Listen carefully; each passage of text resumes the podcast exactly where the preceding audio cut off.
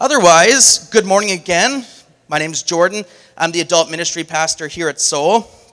And uh, Pastor Jerry and Sharon are away this weekend. Sharon is speaking at a uh, ladies' conference in BC. And so um, you get to be stuck with me this morning. And um, we're not really in a series right now. We're kind of uh, just kind of speaking some of the words that we've been kind of going through in our own hearts and in our own times of personal study. And so this morning, I want to talk about a message that I've titled A Kingdom Ethic. So, as of late, I've really been looking at um, the kingdom of heaven and the ethics surrounding it, the way kingdom people live, things that people who are part of this kingdom, the way they treat people, the way they view things, the way they act around others. Um, I want to talk about a kingdom ethic this morning, and there are many of them um, that should really mark the way Christians live. Um, but let me begin today. We're going to be talking a little bit about what it means to judge, where judgment is wrong, and what the antidote to that very well may be. And so, a perfect place to start this morning for us is by talking a couple minutes about Rob Ford. And so, Rob Ford, and I'm not kidding, I'm being honest. Rob Ford was a controversial figure. He was the mayor of Toronto. Um, he, he, was running for other things. And um, during his time as mayor, in a lot of ways, the atmosphere was really, as newspapers and reporters would describe it, was really a circus kind of attitude in the media. Um, it seemed that every week we had something new to add to his story. Um, I was a subscriber to Maclean's magazine, and I can't tell you how many times during that period he was either on the cover or was one of the main stories. And um, I remember sitting at Starbucks one day, and a friend came up to me and said, Oh, you're catching up on Rob, eh? And I'm like, Well, I guess. You know, I never really thought about it that way.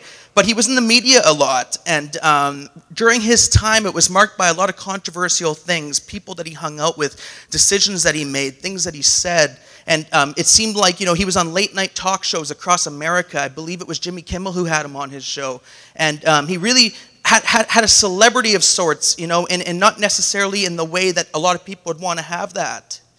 But then we heard the sad and heartbreaking news of his illness. And shortly following that, the heartbreaking and sad news of his death. And it was in the days following that we seen media coverage of his, of his funeral service and words from his family, words from his friends. And it became apparent that Rob Ford wasn't just someone that we disagreed with.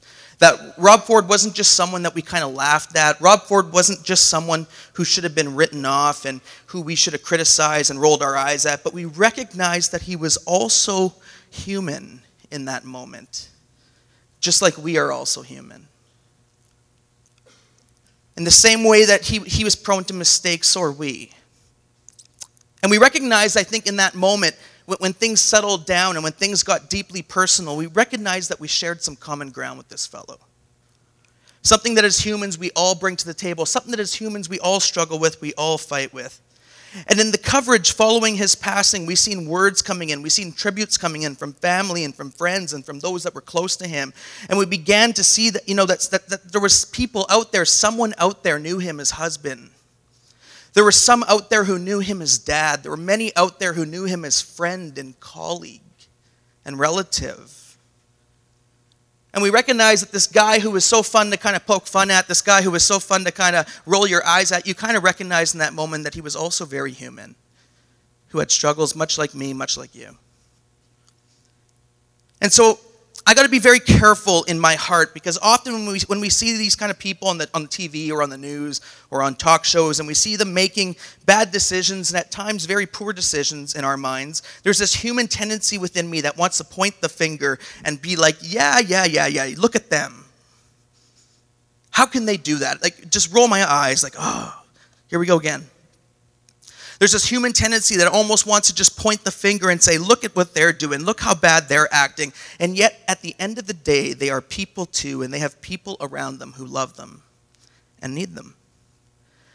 And as people, we can make the same bad decisions, we can make the same kind of mistakes, and we need the same kind of grace in our lives that they or anyone else needs. We need that grace too. We need that, that, that, forgiveness to fail. In the Huffington Post, um, immediately following his, his death, there was an article written by Ian Carey. And he was talking about how we kind of failed Rob Ford. And he says this He says, We didn't have sympathy, we didn't have concern because we had otherized him. To borrow a phrase from our friendly millennial members of society, we otherized him because we decided he was a bad person. And bad people aren't worthy of our sympathy or concern. If it had been your friend or family member demonstrating the same behavior, your first reaction would be to get them help. But our first reaction towards Ford was to want him to lose his job, blackball him from society, and then we laughed some more.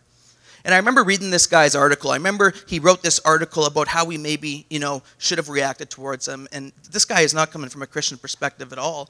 And I couldn't help but think, yeah, yeah, good point. Makes sense.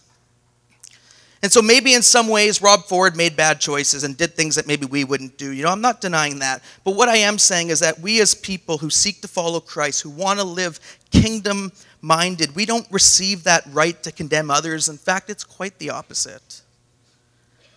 But we recognize that in the same way others have issues, or in the same way others do bad things, we also have our own set of sins and struggles that we very much deal with too. We've all fallen short. You know, we're talking about the Soul Golf Tournament. June 26th, sign up at the back. Jake has a putting green out there. I'm going to challenge him to a contest after the gathering, but uh, he doesn't know that yet. But um, Tiger here, you know, went through a similar kind of thing where some of his sins were outlined across the media years ago. And I remember what surprised me most about that, and I wasn't really a fan of him. I'm more of a Phil Mickelson guy myself, right? But I remember what surprised me most about this was how so many golfers were just taking shots at him, were just kind of unleashing their mind in the media, and it became almost just rain on him, rain on him. Did he make bad decisions? Absolutely, and he admitted to it. But it's just the, the outlash and the public cry in our society that sometimes comes with wanting to point out the bad things that people do. And so let me ask some questions about our society this morning. These are just questions, not necessarily accusations, but questions.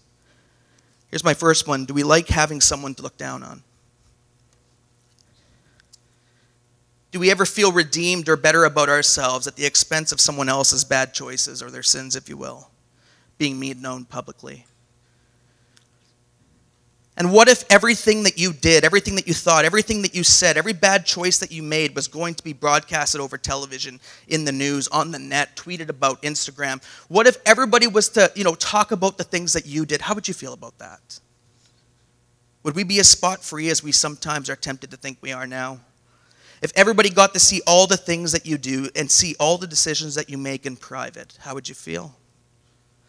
You see, I wonder if as a society sometimes we love it when people fall, or because when they do that, they take the attention away because of some of the bad things that they've done. I wonder if we love it because if everyone's focused and looking at them, then maybe they won't see all the ways in which we make mistakes or in which we possibly fall short. If we can just put the spotlight upon those quote unquote bad people, in parenthesis, those people who got caught making bad decisions, then maybe people will be focused on that and maybe they'll glance over mine. It's just a thought. In the Gospel of John, and in chapter 8, we're not going to go to the scripture, but the picture on the screen you could see of the guy with the rock in his hand. It's the story of the men who were caught with stones in their hands. Um, a lot of us know it as the story of the adulterous woman, but really it's a story of Jesus' mercy and some men who got caught with stones. And they bring this lady before Jesus caught her in the act of adultery. No sign of where the gentleman is, but they bring her out in front of Jesus and they ask him a question What do we do with this woman? The law says to stone her. What do you say? And they didn't necessarily care so much about what happened to the woman, but they cared about trapping Jesus and getting him to make a bad decision. Because if he made if he shows mercy, he's not following the law. And if he asks them to stone, then it says something contrary to maybe what he said before. And it was really just a trap to use them for their own gain. And so Jesus tells them, Well, if any of you are without sin. If any of you are perfect, go ahead, huck the stone. Have at it, essentially, what he says. And then he starts writing on the ground, and no one can really figure out what he writes. No one really knows what he wrote. But one by one, these men, from oldest to youngest, the scripture says, start to drop their stones. And they walk away. And then Jesus says to the woman, Does anyone condemn you? She says, No. He says, Neither do I. Go now and leave your life of sin. It's almost as though Jesus says to them, Go ahead, if you're without sin, if you're without fault, if you're without wrongdoing or missing the mark, go ahead and throw a stone if that's you. And none of them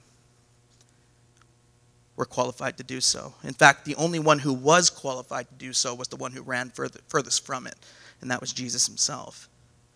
And so let's take this up in Matthew chapter 7. I've been doing some studying on the Sermon on the Mount lately, and uh, this portion has really been highlighted to me. Jesus says, Do not judge, or you too will be judged. For the same way you judge others, you will be judged.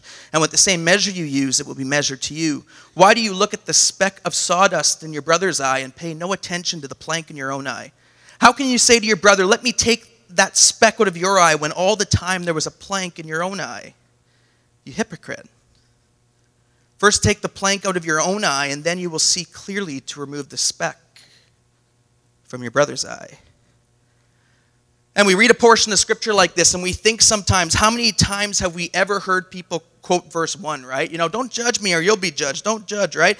And sometimes we bring that up, I think, when we want to justify ourselves, right? when, when, when we know we're caught in something, we just want to kind of get, you know, don't judge or you'll be judged, right? And we just kind of throw it out there. But this word judge we see often throughout scripture. And I'll just get the, the part, Center just to hold up for a second. But this word judge is also the Greek word known as krino, K R I N O. So if I could take you on a quick little Greek lesson here, I'll promise to try to make it interesting.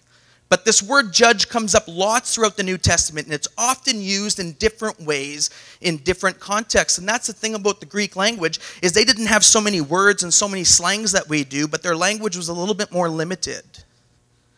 And so, therefore, certain words can be interpreted in different situations in different ways. And so, what was Jesus saying when he was talking about judging? It was the Greek word krino. And so, the first instance that we'll look at that we see this word is found in Titus chapter 3 and verse 12. And it says, As soon as I send Artemas or Tychicus to you, do your best to come to me at Nicopolis.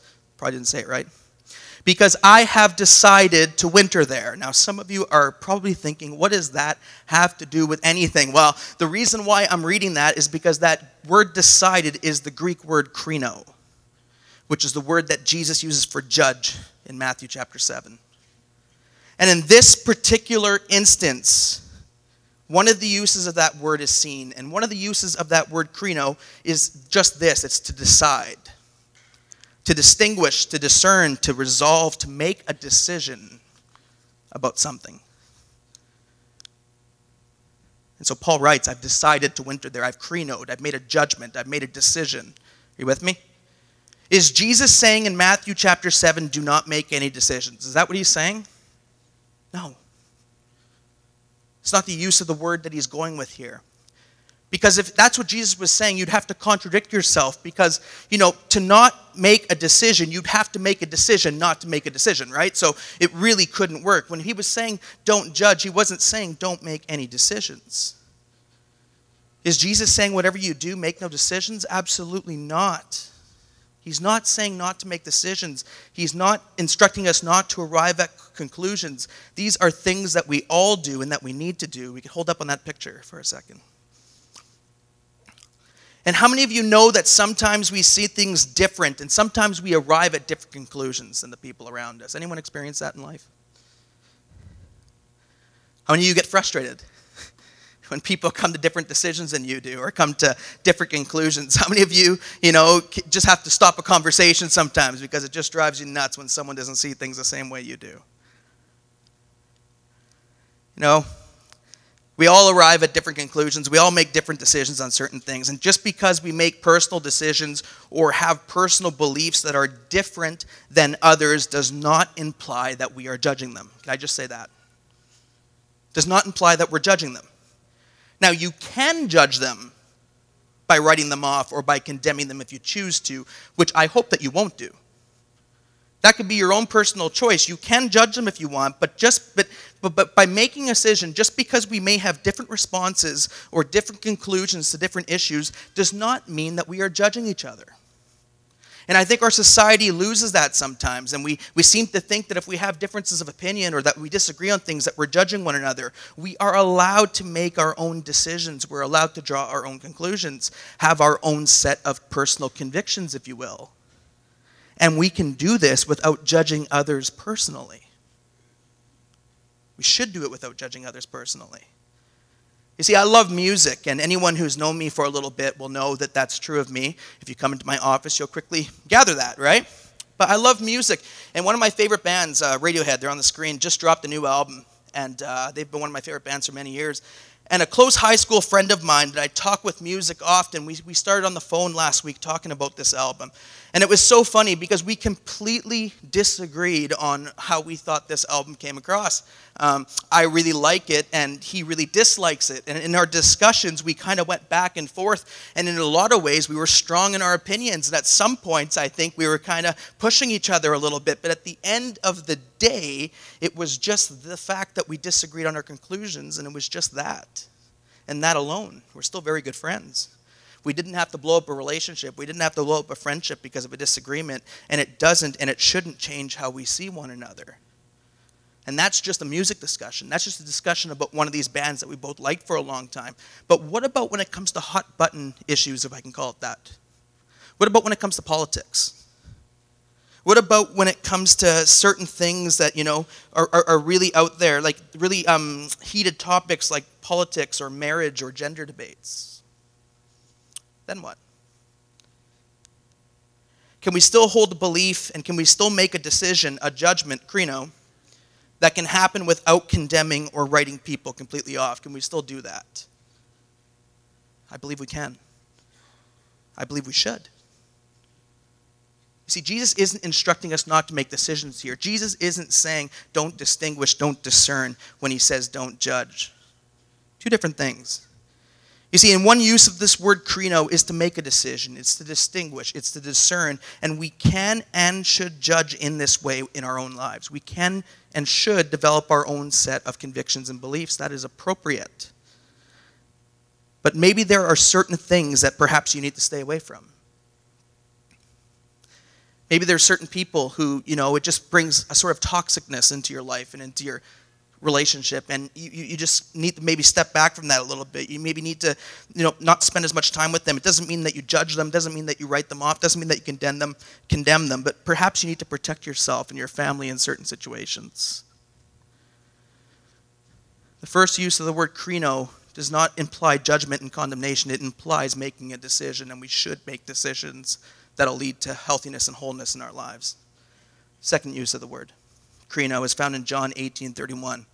The words Pilate said, "Take him yourself and judge him by your own law, but we have no right to execute anyone," they objected. Take him yourself and krino him by your own law. Same word, different meaning, different context. And so in this portion of scripture, we see that the second use refers to the court of law. And so this word judge is used within the court of law. In this case of Krino, it's judgment that may be inflicted by a judge or by a jury or by a set of laws that have been established. This is the use of Krino in this particular verse. Is Jesus saying to do away with the court system? He's not saying that. It's not what's happening here. In fact, this is Pilate speaking here and he's giving it instruction on how to deal with Jesus through the courts of law that are in place in the nation. We know it was unjust because we know the whole side of the story, we know the ending. But Jesus isn't suggesting that we do away with the court system when he tells us not to judge one another. That's not what he's saying in Matthew chapter 7. You know, Jesus isn't, you know, going on a rant about the court systems. You know, Jesus still has love for Judge Judy, okay? Um, I'm not sure he would watch the show, but I know he loves her, okay? And this word judge is the same Greek verb krino, but alas, it carries many meanings, and understanding context is huge when determining its usage in a discussion. And so let's look at the third way it's used, and this will be the last way we look at. This is where we'll land for the talk. To carry on. In 1 Corinthians 4 5, we read these words Therefore, judge nothing before the appointed time. Wait until the Lord comes. He will bring to light what is hidden in darkness and will expose the motives of the heart.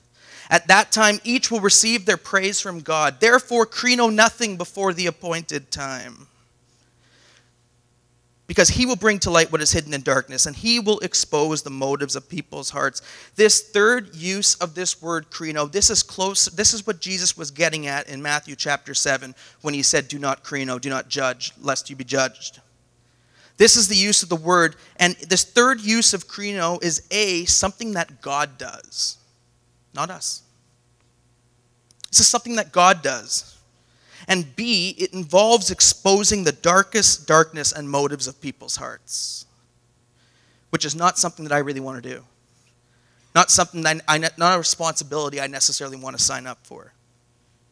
Another example of this third usage of krino is in John 7, where we see stop judging, stop krino by mere appearances, but instead krino correctly. And this one's confusing because he, that word judge is used, is used twice there, but in different meanings, different ways. You see, Jesus is condemning the third use of that word krino. Stop judging. Stop, you know, can, stop uh, doing something that God does by mere appearances, but instead make a decision correctly. He encourages the use of the first that we talked about this morning.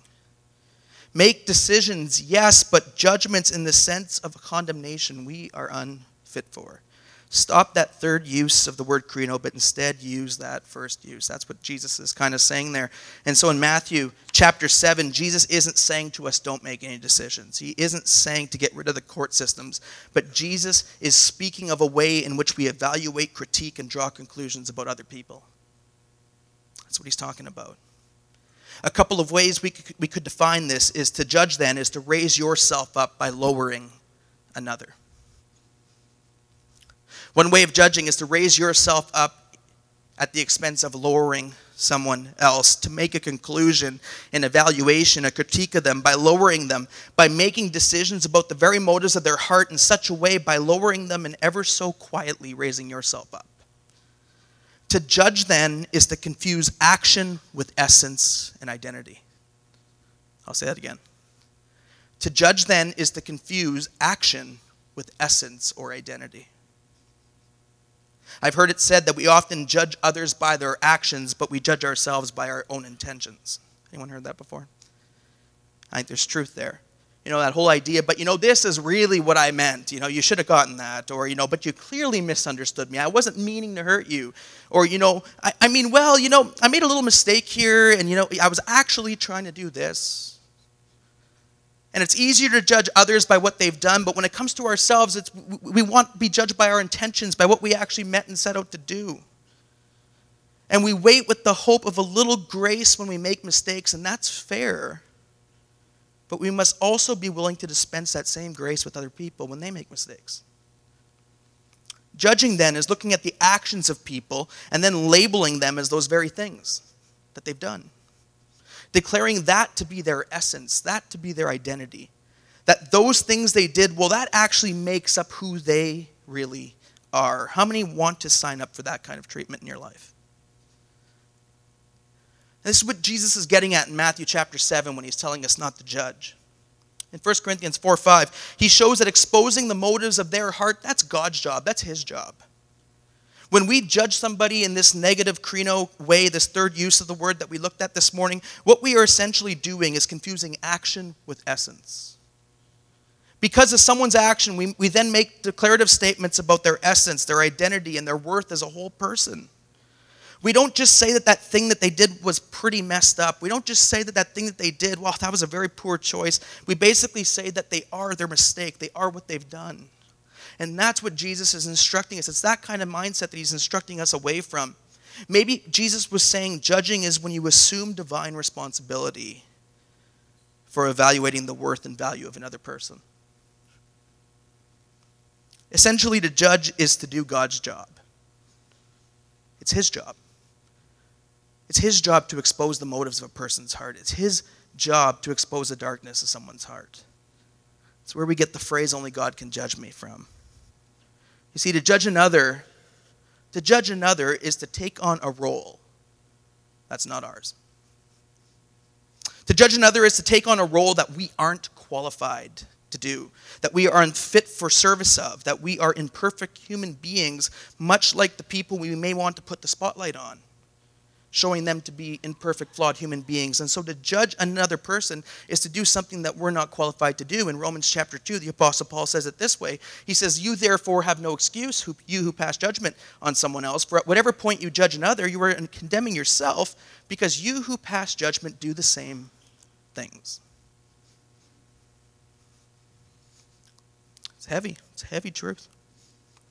And the truth is, and I've said this before, but God doesn't need a general manager. He doesn't need us to be his GM. He doesn't, you know, need us to be a spiritual cop, if you will, for him, right? Necessarily. He doesn't need us to go around making sure that everyone's staying in line, everything, everyone's doing everything that we think they should be doing. But God wants us to be his. And he wants us to be about his work. And so we just talked about the first point that I want to highlight this morning, and that's just this don't assume divine responsibility.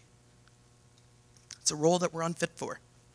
In James chapter 4, he warns his readers if we could put the scripture on the screen. James chapter 4. Oh, it's not there, I guess. In James chapter 4, he warns his readers that when they begin to judge and condemn others, they are assuming the posture of God and not the posture of humans. It's this idea that when you begin to judge someone else, you're sitting in judgment because you yourself do the same things.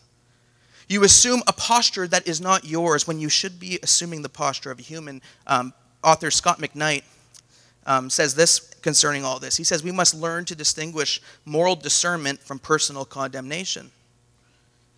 The ethic from beyond, other words, the kingdom, shapes a society for reconciliation instead of damnation. Kingdom people are called to love, not to act the part of God. And so Jesus follows all of this with a section, a discussion on planks and specks. And the original audience would have found this kind of humorous because the image he gives is of somebody with a plank in their eye who's very concerned about the speck in their brother or sister's eyes. And so it's almost as though you were walking up to somebody, okay? And you've seen that there was something in their eye, a little speck, and you're walking up to them like this, kind of, right? and it's like, hey man, there's something in your eye. You know, you might want to deal with that, right? You know, you know what, Jordan, there's something I've seen, you know, I just think you really need to deal with. There's a little speck in your eye, right? And all along, you have a plank in yours. And to not deal with this first and to try to go around and deal with everyone's specks is missing the point of how kingdom people are supposed to live. Judging is attempting to control somebody through correcting, through criticizing, through shaming, or through speaking against. Judging underneath it all, in a lot of ways, is really about control. Think about that. It's really about wanting to control people. I critique you because I'm trying to get you to be something that better serves my purposes or that aligns with what I think. Judging right below the surface has control. You know, think about the parent or the teachers or whoever. Think about somebody shaming a child, okay? And the child did something wrong, and the child is just getting a verbal lashing, right? And just a beatdown and being told, like, do you, do you even think? Do you have a brain? Da, da, da, da. Let's just assume there was a very big verbal lashing going on there. And how many of you know a child who takes something like that who thinks, well, thank you for that. Now I'm ready to change, right? I'm finally ready to act better and do things that you want me to do. Thanks for that, right? I don't know too many kids like that. Because shame doesn't properly motivate. Shame doesn't really work, right? And yet it gets used all the time. And in a lot of ways, judging, when we judge other people, what we're trying to do is we're trying to make them more like ourselves. And so, what can we do to counteract this? Well, the second point this morning I want us to look at is just to entrust yourself to God. Entrust yourself to God. The section that we're reading out of this morning is found in what is known as the Sermon on the Mount. And so the words we read in Matthew chapter 7, they should be taken in context with all the words that you've read in Matthew chapter 5 and in Matthew chapter 6. Because it all goes together. It's a sermon that Jesus is speaking. And in Matthew chapter 6, we read about the Lord's Prayer. I won't read through it, but you can see it on the screens. And we read about the Lord's Prayer. And it's this idea of holy is your name. It's, we, we come to God acknowledging his greatness, acknowledging his goodness. The first three or four lines of that prayer are all about him and his kingdom come and his, his will be done and, you know, acknowledging our need for him. But the next part of that prayer is all about acknowledging our need to entrust ourselves to him. When we pray, forgive us our sins, we are laying our past before God. When we pray, give us today our daily bread, we are laying our present before God. And when we pray, deliver us from evil, we are laying our future before Him. And it is this idea of laying your past and your present and your future before Him. At the core of this prayer, Jesus is inviting us to entrust ourselves to God, entrust ourselves to Him. He's inviting us to walk down a path, a way of living in the world that very few people take, and it's to live with this humble trust that all will be okay. And that we can trust God, that we can trust Him, we can put our hope in Him, we can put our faith in Him because He is faithful and He will take care of things. And so we need to entrust ourselves to God because He does care for us. We need to trust that He can deal with us in the way that only He can. We need to go with Him at confidence, knowing that we could lay our past before Him, we could lay our present, we could lay our future. We can trust Him. But now on to judging and how I relate to others. And that leads us to the third point this morning. We need to also, just as much as we entrust ourselves to God, we need to entrust others to God.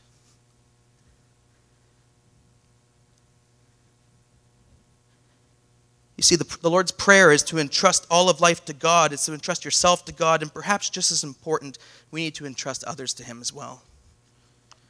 Because if you don't entrust others to God, then you are going to be plagued by a desire to want to control them. And to want to make decisions for them and to want to get them to be a way you want them to be. You see, Jesus is, is teaching us to entrust ourselves to God. And one of the things that can happen is that we do that, but we don't entrust others to Him as well. And so we live with this profound stress and tension on how to get them to do what we want, how to get them to play by the rules that maybe we've set up, to get them to do what they're supposed to be doing according to our plans. And it becomes miserable and it brings frustration and it brings tension, it brings stress. And here's just a thought in all of this. This is just a thought I'll just throw it in the middle of this. How much of our judgment is based on rules that maybe men have established? That maybe men have made up, and perhaps God has really expressed very little opinion on them at all when we do these things. And so sometimes when people don't follow suit to our plans or to our rules or to the things that we want them to do, we can then treat them negatively. We can judge them. We can condemn them. We can disapprove. We can shame. The very things Jesus is warning us against doing. And we have to remember that this isn't about us and them, this is about us entrusting them. In the same way we entrust ourselves to God, we need to make sure that we're entrusting other people to Him as well. Because how many of you know He can deal with them just as He could deal with you? Right? He can love them just as He loves you. He can bring them to the place they need to be just like He's leading you. Number four, we need each other. This is the part of that verse that has to resolve. You see, entrusting ourselves and others to God is the only way that we're ever going to be able to help anyone. It's the only way we're ever, ever going to be able to help someone else. In verse 5, Jesus says, You hypocrite, which that Greek word literally essentially means you actor on a stage. Look it up. That's literally what he, when he says hypocrite there, literally that can essentially be translated you actor on a stage. Remove your plank. That big piece of wood. So then maybe, maybe you'll be able to see and help other people. And interestingly enough, you actually can become the type of person who will help people. You can become that type of person. But it will begin when you do the very hard work of removing the plank from your own eye. And that's what Jesus is trying to communicate here. You see, it will start with searching yourself, in which we examine the deepest motives and the brokenness of our own hearts facing your own brokenness, facing your own depravity, facing your, facing your own prone to failure first. And so, how do we help other people? Well, we begin by asking God the question Do I have any planks? Or maybe more closer to the truth, what planks do I have in my eye that I need you to help me with, that I need you to deal with, that I need to get rid of? What planks do I have? And then we surrender them and we bring them to God and we ask Him for His help and we ask Him to lead us and we ask Him for His grace. We ask Him for His mercy. We ask the Spirit to lead us in laying these things down. And when we search our hearts and when we let God search our hearts, when somebody has done that, truly done that, in the honesty of laying your soul bare before God, well, then that's somebody who in turn I think can go out and help other people. That's somebody who can go out and help other people with things that they struggle with, someone who's also faced the very real struggles that they themselves have.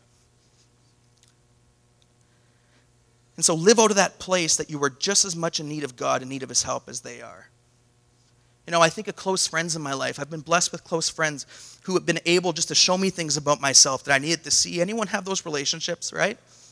And often, this kind of helping people will need to come out of that relationship. I don't suggest you start walking up to random strangers and pointing out their flaws if you don't expect to get a mouthful of interesting words coming your way, right? Don't do it. But in relationships, sometimes I've had close friends that have been there to help me and to show me things. You know, my wife has pointed out things in very loving ways that I need to look at. You know, and, and you know, sometimes in those relationships with your spouse, you need to be careful, right? Because how many? I know we all just fill up with joy when our spouse calls us out on something, right? And it just starts off a great evening, right? Dinner's to be awesome, right? I'm stoked, right? So you need to be careful that when, when you do these things, that it happens out of love and it happens out of a sincere place. Um, my friend Joe, a good friend of mine throughout college, you know, he's pointed out things in my life that, you know, at first they stung a little bit, but later on they helped me become the person that I wanted to be. And so in relationship, at times we can help each other. We can actually help one another. And often this comes out of relationship, but it always, and let me stress this, it always comes out of a place of self, selflessness and love. Always. And so finally, let, let me bring about the point that we were going to look at today with the kingdom ethic. This morning, I want to just finish by talking quickly about the kingdom ethic of mercy. It's the way kingdom people live. Jesus says, Seek first his kingdom and his righteousness, and all these things will be given to you. And as we seek to live in his kingdom, as we seek his kingdom, we, there's a certain ethic that surrounds these type of people, and mercy is one of them. Mercy is one of those ethics. In James chapter 2 and verses 12 to 13, it says, Speak and act as those who are going to be judged by the law that gives freedom, because judgment without mercy will be shown to anyone who has not been merciful. And I love this mercy triumphs over judgment. How many of you know in your own life that mercy has triumphed over judgment for you, right? For what Jesus has done on the cross for you. And mercy is an ethic of kingdom minded people you know, we pray words like, Your kingdom come on earth as it is in heaven. And when, when we're doing that, one way in which we can be a part of His work here on earth as it is in heaven is by being people of mercy. People who dispense the same mercy that He's dispensed to you, that He's given to you. People who have been touched by mercy and then in turn give it away freely to other people in Micah chapter 6 and verse 8, we read the words, and what does the Lord require of you? It says to, to, to act justly and to love mercy and to walk humbly with your God. And I just love that, that middle line love mercy, to, to love it. And we love it because we've experienced it in our own lives and it's changed us, it's transformed us, it's brought us to a new place. And so mercy isn't just something that we're just kind of like, meh, meh, you know, it's kind of cool, right? No, we love it. You love mercy because you've experienced what that love did in your life and what it can do in the life of other people. In Matthew 5 7, Jesus said, Blessed are the merciful, for they will be shown mercy. And so, just as others sin and fall short, so do we. And the scriptures are clear that we are in need of mercy just as much as anyone else. And when we taste and truly receive that mercy from on high, when we truly receive and taste that mercy that God has to give us, it then becomes easier to give it away to other people. Jesus say, He who's been forgiven much loves much, right? It's a quick illustration. Years back, there was a story in the media of a prominent pastor who fell morally. And he was engaged in an affair. And that was part of the story. He was engaged in drug use with certain types of drugs, and he was engaged in an affair. But I think one of the biggest things that, that shook a lot of people was that he was engaged in an affair with someone of the same gender, right? And it was all over headlines. It was all over the news. And in a lot of ways, it was really interesting to see this play out. I was with a speaker from America that week who was speaking at a convention that I was at, and I was hosting him. And when he saw the headline in the lobby at his hotel, he just he, he literally just yelled out, "No, no!" like really loud. I was like, what, what's what's happening here, right? And he knew the gentleman, and it, it, just broke him, and it hurt his heart. And I think what, what, what was the toughest thing about this, the story that came out, was that so many people during that time were quickly trying to disassociate themselves from that person. They just wanted him to go away and hide and not be in the public eye anymore. They were trying to, you know, get away from that guy, get away from that situation. And it made headlines. It was all over the news. And, and, you know, it was all the way out there. But Michael Cheshire, in one of his books, he tells his story about encountering this former pastor after the news had broke. And he talks about encountering him and being able to hear from his heart some of the hurt that happened through it all, especially losing friends, especially having people write him off, especially having people within the, within the church wanting nothing to do with him. And Michael Cheshire, in one of his books, talks about his discussion that he had during this time with another fellow colleague. And he says this He says, One close friend said he would understand it more if this pastor had just sinned with a woman. I agreed with him at the time. It's amazing how much more mercy I give to people who struggle with things that I understand. But the further their struggle is from my own personal struggles, the more judgment and the more callous I become. I'm not proud of that. That's just where I was at that time in my walk, he writes. And it got me thinking. It got me thinking about something I've heard a lot of pastors say over the years, right? I've heard it said that we get upset when people sin differently than we do It bugs us. It enrages us. Something within us gets angry about it. And, you know, is this perhaps true of us as well? Is there a certain line that we can tolerate with people making mistakes or doing things that, you know, are, are, are sinful or immoral? Is there a certain line that we can tolerate? But once it's crossed, we lose this ability to understand them or to even show empathy to them. It throws us off. It's tough to relate. It's tough to comprehend. We don't really understand. And so we react very negatively. Think about that in your life. Throwing the question out there. It reminds me of the words that Tony Campolo started saying in his sermons um, a few years ago, taking an old saying of the church that used to say, You've heard it said, love the sinner and hate the sin. And Tony, during one of his talks, said, May I suggest an amendment to that? It's true, love the sinner, hate the sin, but may I suggest an amendment? How about this? Love the sinner and make sure to hate your own sin.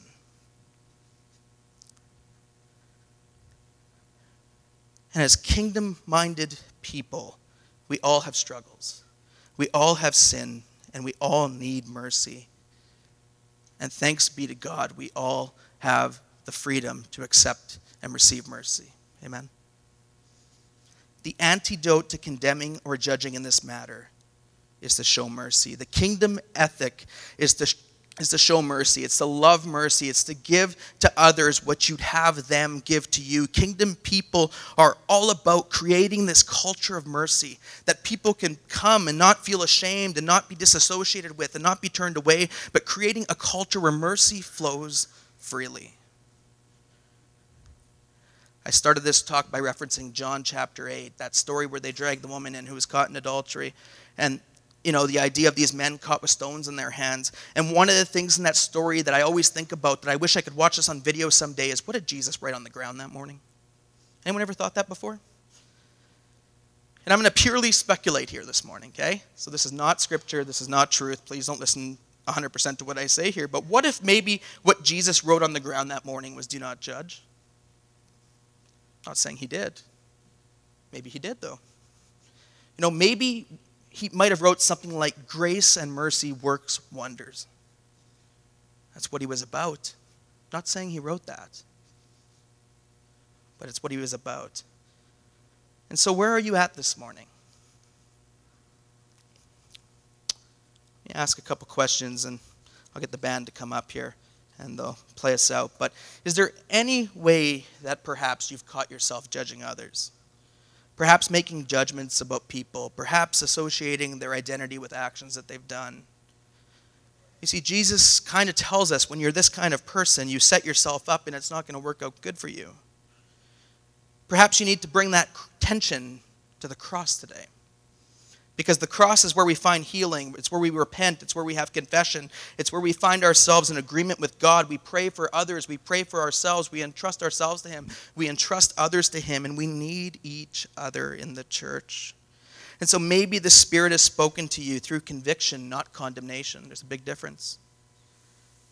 Condemnation is not what God does, but conviction, healthy conviction, is something the Spirit gives us to show us our wrongs and so maybe we need to offer mercy to someone today. I don't know. I don't know your story. Maybe you've recognized that trying to control people hasn't worked and you've experienced frustration. You've, you've experienced what it feels like to be miserable, and maybe you need to take that to God today in prayer. Maybe there's someone in your path who you, you, you, cross paths with all the time, and you know some of your interactions with them have been less than merciful, and maybe you need to ask Jesus to help you show them the same mercy that He's shown you. And maybe you've not received the free gift of grace and mercy of Christ in your life. And this morning you've heard about a God who loves and accepts you, and you want to make a decision to start living with Him. Maybe that's you this morning. And I ask us all to stand.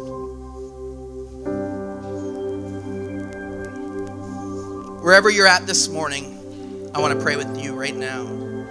And I want to pray that God would continue to use us to be people of mercy, living out the ethics of the kingdom, a kingdom that we're proud to be a part of. So let's pray. Father, I just thank you this morning that you love each and every one of us so much with such unending, unconditional love that you've lavished on us, that we should be called your children.